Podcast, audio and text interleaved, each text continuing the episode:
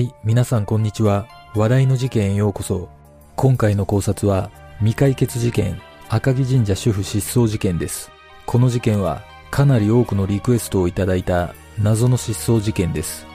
神社の参道で、忽然と姿を消した主婦は、一体どこに行ってしまったのか、事件なのか、事故なのか、それとも別の理由があったのか、まずは、事件概要から、どうぞ。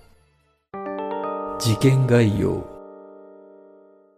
1998年5月3日正午頃、群馬県の赤城神社へ筒事件物に訪れていた千葉県在住の主婦 N さん、当時48歳の行方がわからなくなった。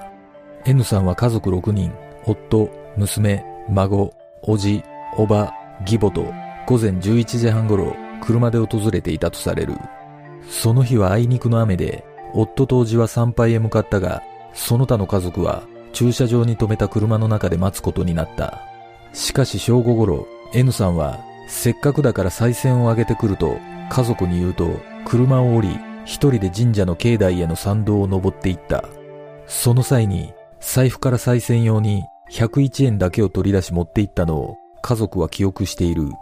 また、その時の N さんの格好は、赤い傘を差し、ピンクのシャツに黒のスカートという目につきやすいものだったとされる。その後、N さんの娘が100メートルほど先の神社の奥の山中に佇む N さんの姿を目撃しており、拝殿とは全く違う方向でおかしいなとは思ったが、わずかの間目を離した隙に N さんの姿は見えなくなっていた。目を離した時間は数十秒程度だという。そしてこれが家族が見た N さんの最後の姿となってしまった。また、境内に向かったのであれば、どこかで必ず夫とおじにすれ違うはずだが、N さんとは合流していないことが分かった。しばらくしても戻らない N さんを心配した家族が周辺を探すも N さんは見つからず、その後警察へ通報した。消防団と警察によって10日間延べ100人余りで付近一帯を捜索するも N さんの発見には至らなかった。N さんが失踪した赤城神社の参道は山道ながらもよく整備され、崖などの危険な場所や道に迷う箇所もないとされる。また、ゴールデンウィーク中で神社にはたくさんの人が訪れていたが、不審な人物や物音を聞いた人はいなかった。そして、2008年6月、N さんの失踪宣告がなされている。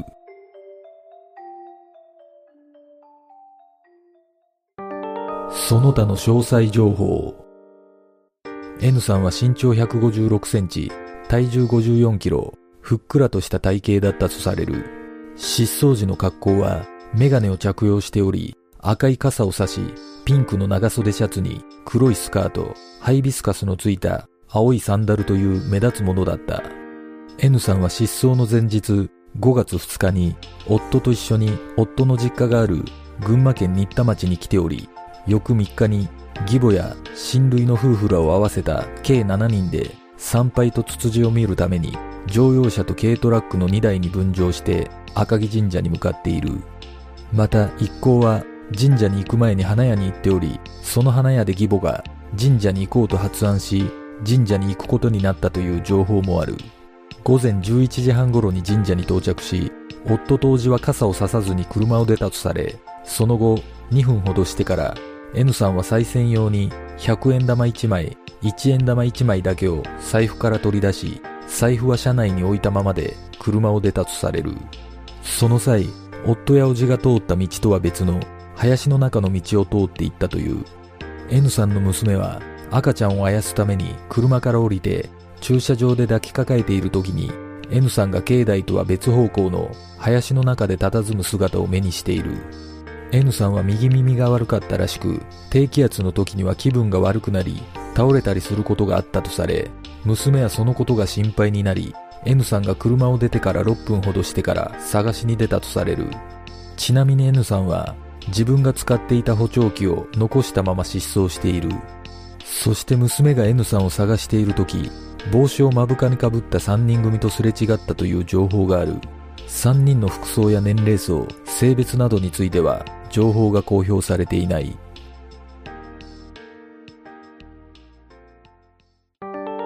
不可解な点。この失踪事件には不可解だとされる点がいくつかある。事件から20年以上経った現在も謎とされるものは目撃者がいない。事件当日はゴールデンウィーク中で神社には多くの観光客がいたが警察の聞き込み捜査によると N さんの姿や不審な人物、物音を聞いた人はいなかったとされる。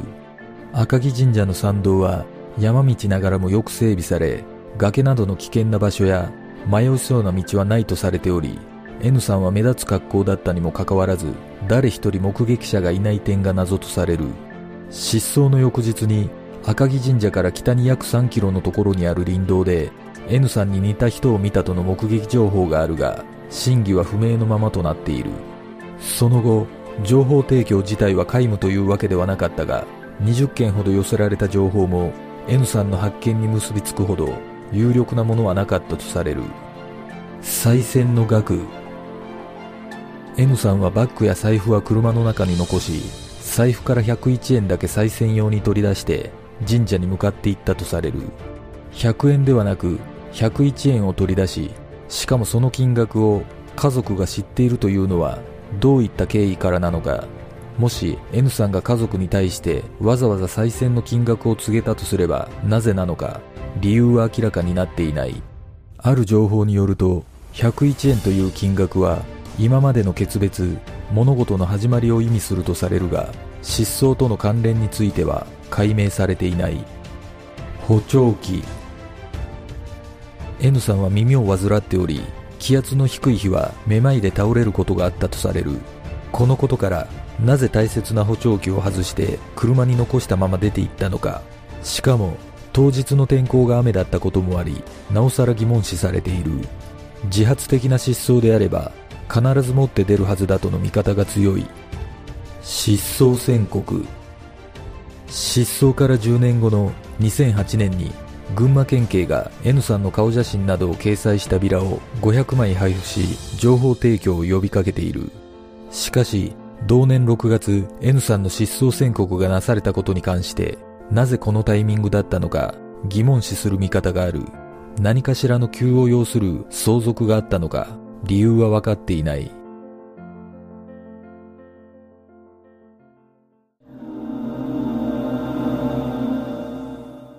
この他にも不可解とまでは言えませんが公開されている捜索に関しては少し疑問に感じます。10日間で100人の規模で捜索したとされていますが1日に直すと10人程度ということはかなり捜索範囲が狭い印象を受けます。神社から3キロほど離れた林道で N さんに似た人物の目撃証言があったことから考えるともっと広い範囲の捜索が必要だったように感じます。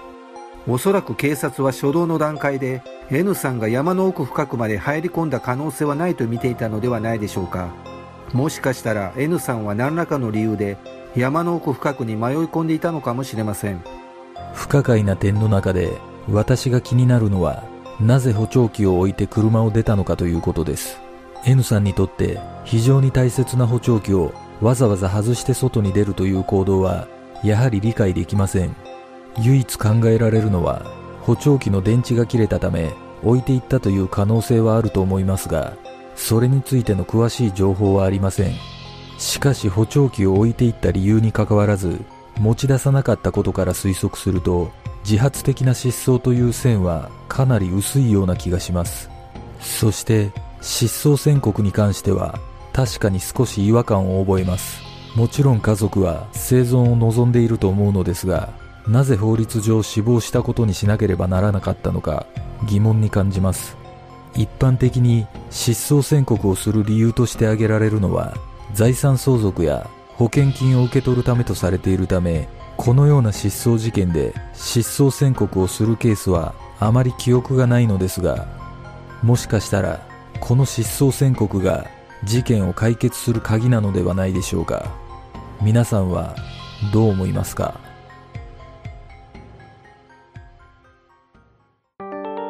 様々な説。自発的失踪説。現場には遺留品もなく悲鳴を聞いた人もいないため自ら失踪したのではないかとする説がある。その説には新たな人生を始めるため駆け落ち宗教団体などに身を寄せたというもの自ら命を絶つためなど様々な考察がされている。神社に行くことになったのは義母の発案による偶発的なものであり N さんが一人で自発的に失踪したのだとすればそれは計画的なものではなく偶発的なものということになる。しかし当日はサンダルという軽装で手持ちの所持金が少なすぎるという疑問が残る。その上わざわざ千葉から遠く離れた群馬で同行者も多い中失踪することは現実的ではないとする見方が強い。神社の出口付近にバス停があり N さんがバスに乗った可能性も考えられたが N さんが失踪した時間帯にはバスは来ていなかったとされる。事件説。N さんは48歳という若くはない年齢だったが失踪した現場の周辺では過去に70代の女性が強姦される事件も起きており N さんについても運悪くその種の人間と遭遇したのではと推測する向きもある。その他林の中で佇んでいた N さんが何か見てはならないものを見てしまい見られては困る何者かに連れ去られたのではないかとの推測もされた。しかしこれについても誰も悲鳴などは聞いておらず時間帯的にも多くの人がいる中で見られては困るようなことをするのは無理があるのではないかとの見方が強い。また N さんが一人で参拝するということは誰も予測できなかったことであり計画的に N さんを狙った可能性は低い。仮に事件だとするならば突発的に発生したと考えられる。警察は何らかの事件に巻き込まれた可能性を探るため N さんの捜索に警察犬を動員しているが当日はまとまった雨だったこともあり匂いが消えかかっていたため正確な追跡ができなかったという情報もある。事故説。N さんは車に補聴器を置いていっていることから突発的なめまいを起こし山中に迷い込んだ可能性も指摘されている。また山の奥深くまで行かなければならない理由があったのではないかとも推測されその動機としてトイレに行きたくて迷い込んだとする説もある。しかし付近一帯を捜索した結果遺留品すら出てこなかった状況から事故の線は薄いとの見方もある。捜索の範囲を大きく逸脱して遠方で事故に遭った可能性は捨てきれないが雨の中サンダルだったことから現実的ではないとされている。神隠し説。N さんが短時間で忽然と姿を消していることから神隠しではないかとの噂がある。実は赤城神社は昔から神隠しの都市伝説が残る神社として知られている。大正時代に嫁に行く直前にお参りに行った18歳の娘が消息を絶ったという記録がある。他にも昭和19年に太平洋戦争に行った息子の無事を祈願しに訪れた老夫婦が赤城神社で消息を絶ったという記録も残されているとされる。このような都市伝説が残っていることから N さんも赤城神社の神隠しにあったのではないかと考える人もいる。北の拉致説。娘が N さんを探しに出てすぐに帽子を目深にかぶった3人組とすれ違ったという情報があることから北の工作員に拉致されたのではないかとの見方がある。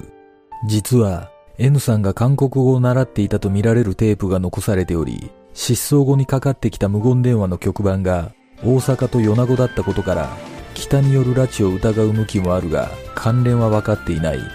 しかし北の工作員であれば事前にターゲットのことを調べて拉致を実行するはずでありこのような偶発的なタイミングで拉致というのは不自然だとされる。さらに大勢の参拝客のいたゴールデンウィーク中に犯行に及ぶことはリスクがあまりにも大きい。また無言電話に関しては N さん本人からだったのではないかとの見方もあるが明らかになっていない。テレビの力。この事件は当時群馬県の新聞のほかいくつかの全国紙でも紹介されたがこの時点では現地の人にしか知られていない事件だった。この事件が全国的に広まったのは2006年に放送されたテレビ番組テレビの力が取り上げて以降だとされる。この番組は主に失踪や殺人に関する未解決事件を解決するため視聴者に経緯や写真を公開し情報を募る人気番組だった。また超能力で事件を捜査するという企画も様々な反響を呼んでいた。番組開始から約140件の事件を取り上げ、そのうちの58件、およそ4割を解決に導いたという実績もあったため、N さんの家族もこの番組に望みを託した。そして N さんの失踪から7ヶ月後、失踪当日の同じ頃、赤城神社にいたという他の参拝者からホームビデオがテレビ局に提供された。そこには N さんとおぼしきピンクのシャツに赤い傘を持った女性が映っていたが、家族が別人であることを確認した。しかし画面右下にも小さく傘を持った人影が映っており、番組の映像解析の結果、傘の色は赤、髪の長さも本人とほぼ同じだということが分かった。ただ、その他に手がかりはなく、家族は番組内で超能力者による捜査を希望した。そしてその投資の結果、N さんは若い男に人が倒れているので車に運ぶのを手伝ってほしいと声をかけられ、そのまま車で拉致られ、暴行され、翌日神社付近で解放されたが、意識が朦朧としていたため、崖から転落し死亡したというものだった。この結果には納得できる点もあるが、わざわざゴールデンウィーク中の観光スポットで拉致をするとは考えにくいとの意見が多く、遺留品もなく不審な物音や悲鳴を聞いた人物もいないため、警察による2度目の捜索は行われなかった。事件の真相とは？実は実際に現場を見ると境内と駐車場を含めた広さが思ったより狭いとされる。N さんの家族が車を止めた駐車場から神社の境内までは50メートルほどの距離しかないという。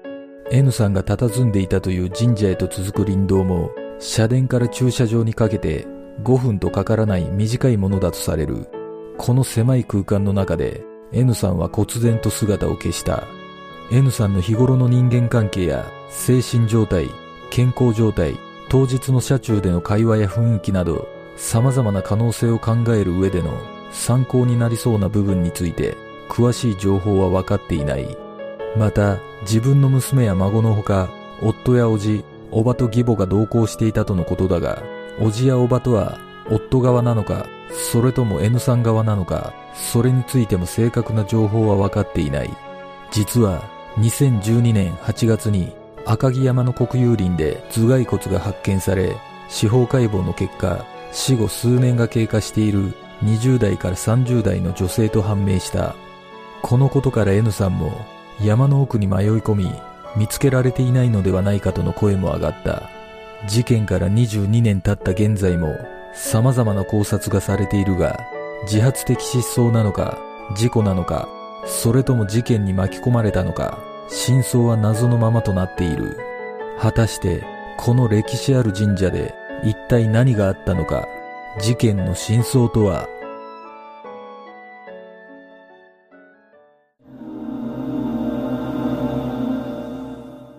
この事件に関しては様々な考察がされていますが、やはり事件性よりも事故の可能性が高いような気がします。N さんは何らかの理由で山の奥深くに行ってしまい戻ることができなかったのではないでしょうか。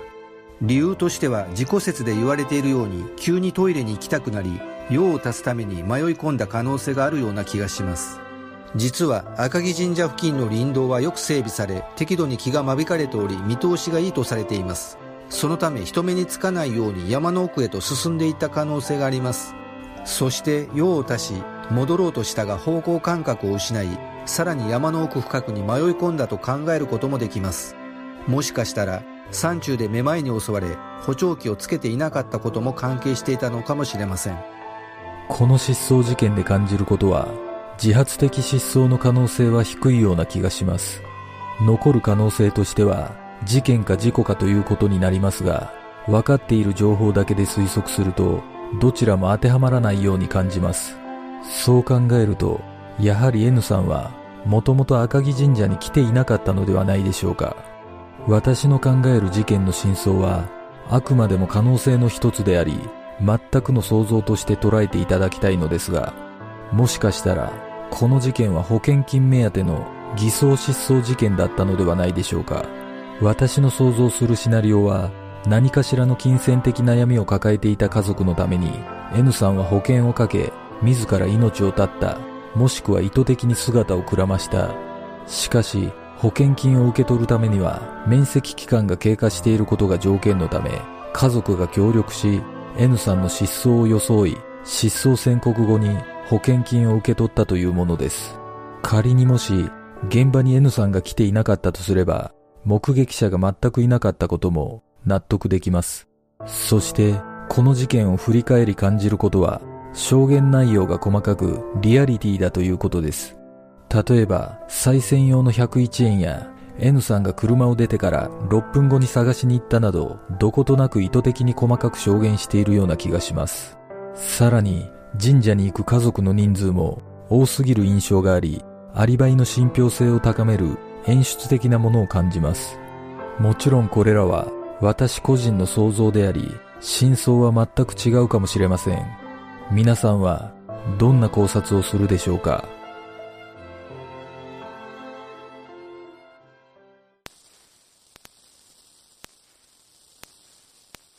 では、今回の考察は以上となります。次の動画を見たいという方はグッドボタン、チャンネル登録お願いします。よかったらコメント欄に考察してほしい事件などがあればコメントお願いします。この動画を見ていただいてありがとうございます。では次の考察で。